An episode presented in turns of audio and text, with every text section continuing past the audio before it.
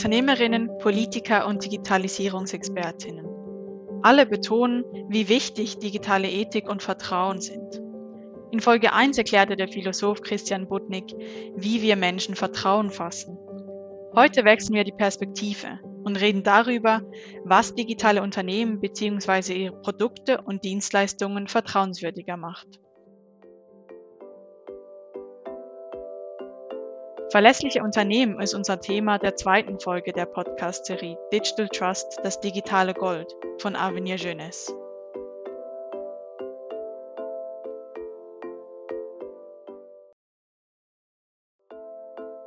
Nicht selten nutzen wir Produkte und Dienstleistungen einfach, weil wir sie so nützlich finden oder uns Alternativen fehlen, ohne dass wir aber behaupten würden, dass wir dem Unternehmen oder dem Produkt vertrauen. Dies schließt aber nicht aus, dass Verlässlichkeit ein großer Vorteil sein kann. In gewissen Branchen ist sie gar unerlässlich, um Kunden zu gewinnen. Hört man auf die Berichte von Tech-Konzernen und Consulting-Firmen, ist digitales Vertrauen das A und O für Unternehmen, um in Zukunft erfolgreich zu sein. Vertrauen können sie gewinnen, indem sie Verlässlichkeit demonstrieren. Dafür müssen sie gewisse Kriterien erfüllen. Schließlich brauchen Konsumentinnen Hinweise darauf, dass das Produkt oder die Dienstleistung vertrauenswürdig bzw. verlässlich ist. Die Frage ist aber, welches denn diese Kriterien sind und was Unternehmen tun können. Heute mit dabei ist Pascal Lago. Pascal ist Verantwortlicher für das Thema Sicherheitspolitik bei Avenir Swiss. Pascal, schön, dass du heute mit dabei bist. Wie fasst eigentlich du Vertrauen in ein Unternehmen? Hallo Corinna. Dies ist uh, eine wirklich schwierige Frage. Ähm, Vertrauen kann ich haben, wenn ein Unternehmen ein gutes Produkt herstellt zu einem Preis, den ich berechtigt finde oder bereit bin zu bezahlen. Vertrauen kann ich aber auch darauf, dass der Herstellungsprozess fairen Kriterien entspricht oder dass meine persönlichen Daten, die ich mit dem Unternehmen teile, geschützt sind oder nur so benutzt werden, dass mir eine bessere Konsumation ermöglicht wird. Wir nehmen diese Folge ja im Homeoffice auf. Vertraust du eigentlich darauf, dass die Technik funktioniert?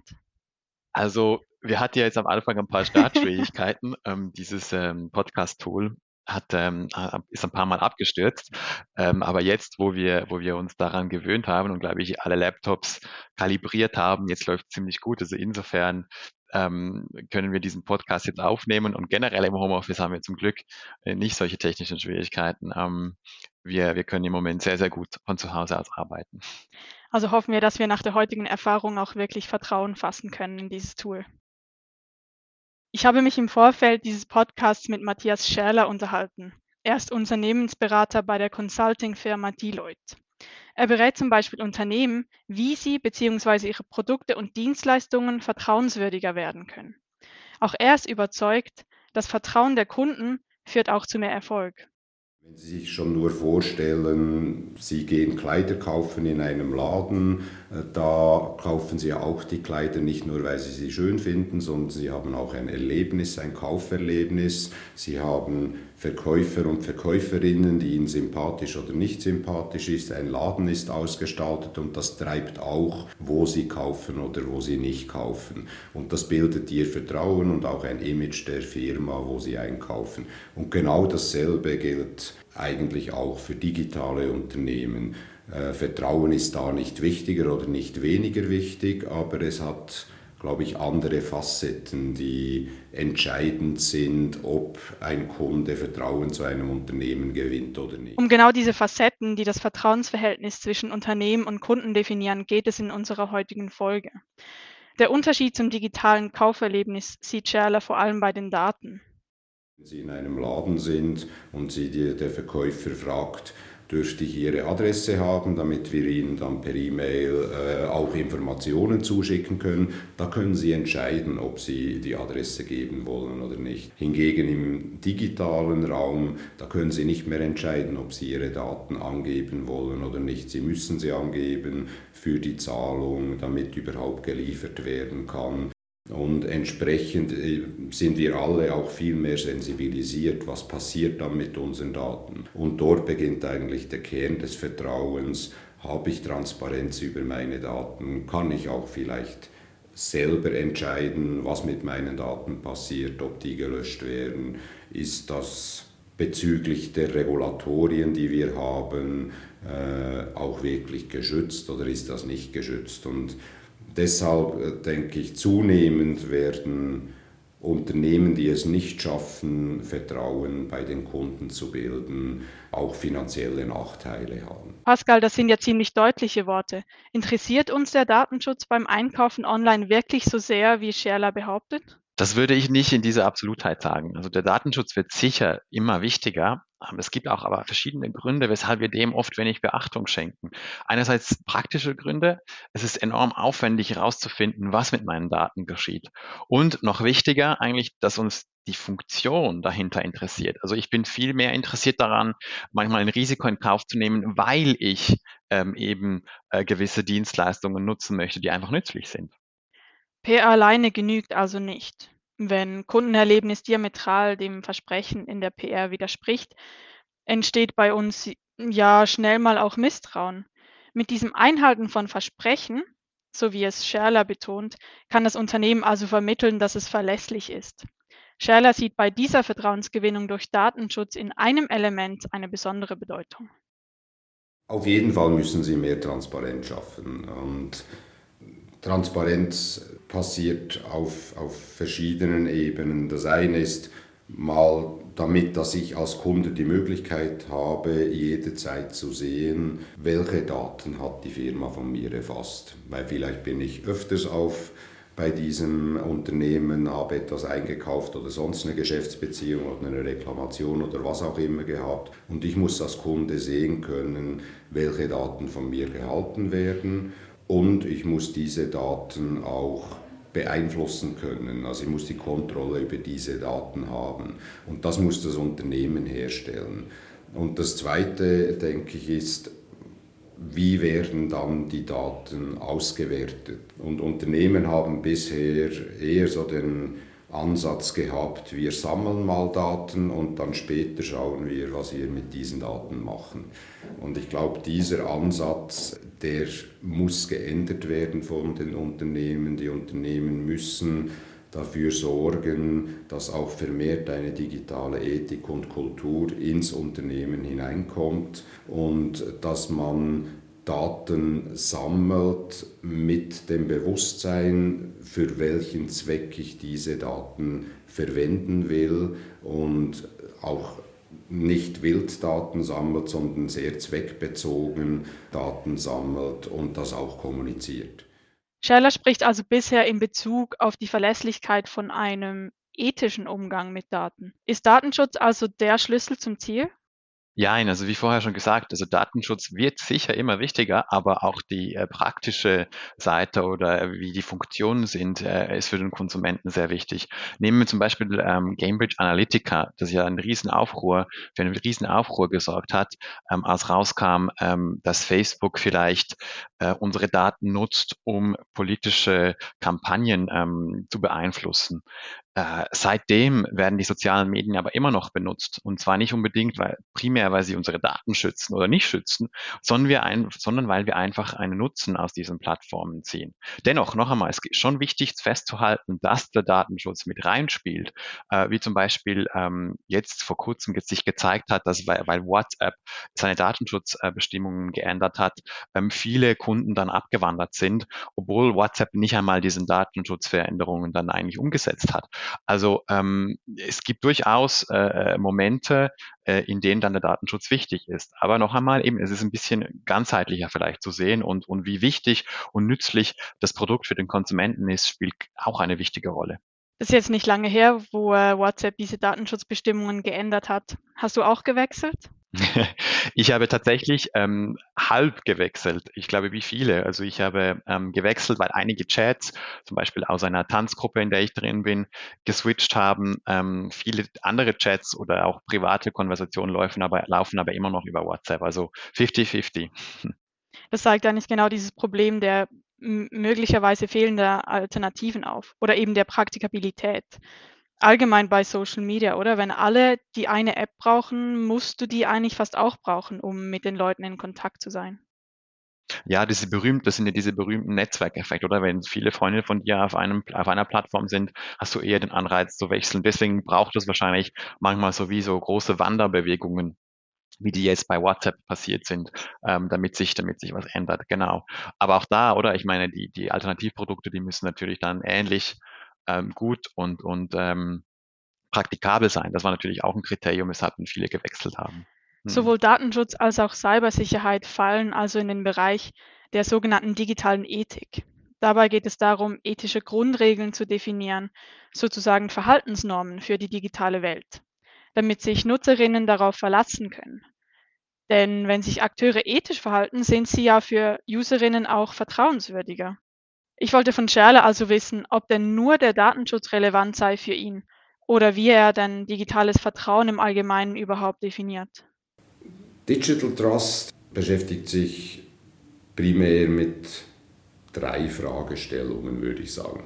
Äh, die eine Fragestellung ist, wie gehe ich mit Cyberrisks um, die in einem digitalisierten Kontext äh, entstanden sind, nicht nur für mein eigenes Unternehmen, sondern auch für die Partner, mit denen ich zusammenarbeite. Das können andere Unternehmen, können, kann aber auch der Konsument und der Kunde sein. Und wie verhindere ich das?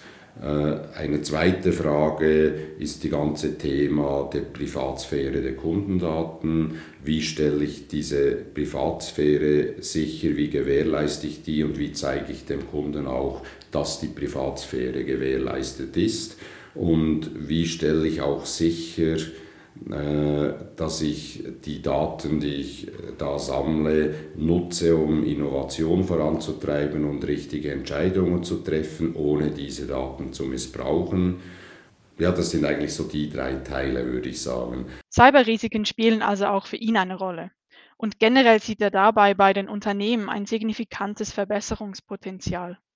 Ich habe Scherler dann auch gefragt, wie sehr sich denn Unternehmen bisher mit dieser digitalen Ethik beschäftigen. Leider noch nicht sehr weit. Ich glaube, die Unternehmen haben sich bisher im, im Zusammenhang mit dem digitalen Kontext sehr stark damit beschäftigt, wie finanziere ich diese Investitionen überhaupt, weil es sind doch beträchtliche finanzielle Mittel, die da gefordert werden was hat das für einen Einfluss auf meine Prozesse, mein Businessmodell, wie muss ich das umstellen, wie sorge ich für eine Kundenerfahrung, die end-to-end -end positiv ist. Aber mit den Themen von digitaler Ethik haben sich noch sehr wenige Unternehmen wirklich beschäftigt. Also wir haben vor kurzem eine Umfrage bei Verwaltungsräten in der Schweiz gemacht und 13 Prozent der Befragten haben angegeben, dass sie sich aktiv mit den Themen von digitaler Ethik beschäftigen. Das klingt für mich jetzt nach ernüchternd wenigen. Ein gutes Zeichen ist jedoch, laut Cherlas steigt die Nachfrage nach Consulting in diesem Bereich deutlich. Er meint, das Investitionsvolumen sei derzeit vor allem im Cyberbereich hoch bzw. höher als beim Konsumentenschutz. Und ähm, was rät er Firmen denn eigentlich bei Cyberattacken? Er verweist wie beim Datenschutz auch bei der Cybersicherheit auf Transparenz und offene Kommunikation. Ähm, genau meinte er dazu Folgendes. Kommunizieren sollte man auf jeden Fall. Die Frage ist, zu welchem Zeitpunkt. Wenn Sie schauen, vor ungefähr anderthalb Jahren war ein, ich würde mal sagen, das, das größte Unternehmen im Bereich der Containerschiffe von einer Cyberattacke betroffen, was dazu geführt hat, dass sie absolut von einer Minute auf die andere keine Kontrolle über keines ihrer Schiffe mehr hatten, nicht mehr wussten, wo die Ladungen sind, äh, was natürlich Milliardenverluste gebracht hat. Hätte man das im Moment, wo es passiert, kommuniziert, dann könnte das ja auch zu einer Panik führen, wenn sich die Leute dann vorzustellen beginnen, jetzt fahren da x riesige Containerschiffe unkontrolliert. Natürlich, die Schiffskapitäne haben immer noch die Gewalt, aber unkontrolliert über die Meere. Das könnte durchaus auch zu Panikreaktionen oder zu Ängsten führen. Und dann ist es vielleicht besser, man kommuniziert nicht gleich im Moment, sondern so wie das die Firma gemacht hat, zum Zeitpunkt, wo sie dann die Dinge wieder einigermaßen im Griff hatten. Aber das kommuniziert werden sollte, äh, da bin ich auf jeden Fall dafür.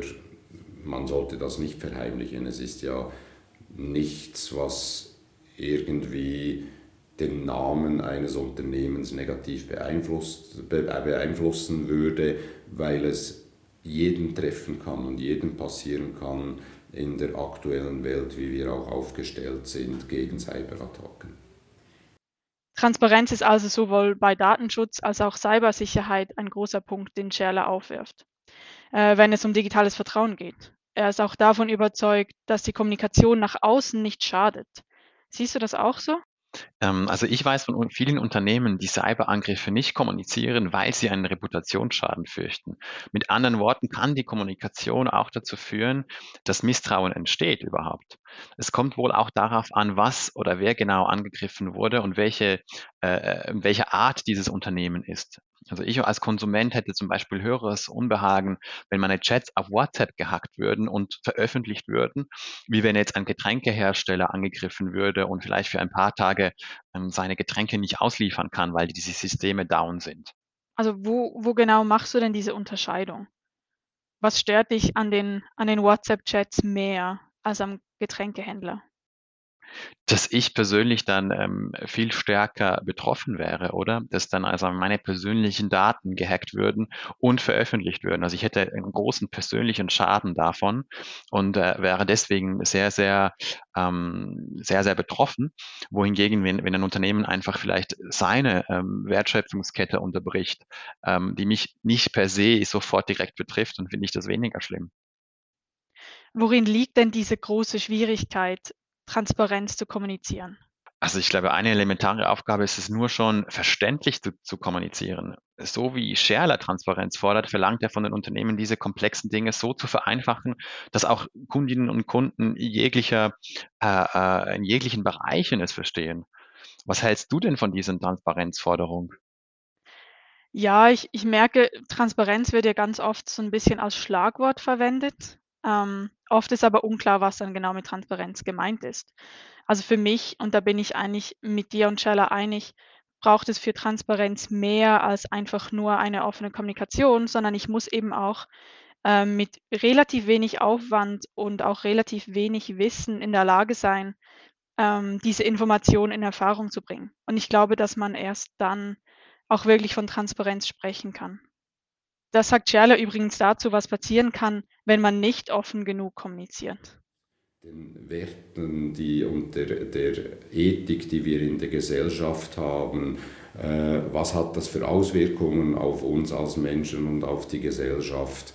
Und die Überlegung muss man sich machen und die muss man auch kommunizieren, um auch den Kunden zu zeigen, wir beschäftigen uns damit, wir haben einen Zweck, weshalb wir das machen. Und wenn man das nicht proaktiv macht, äh, dann macht die Gesellschaft sich ein Bild, dann kommen auch vielleicht Ängste auf, wie bei 5G, das verstrahlt mich etc. Oft kommen so, solche Ängste wegen Nichtwissen auf und diese Ängste lösen auch äh, politische Hektik aus. Es kann dann durchaus dazu führen, dass die Politik dann Regulatorien erlässt, die technologiefeindlich sind.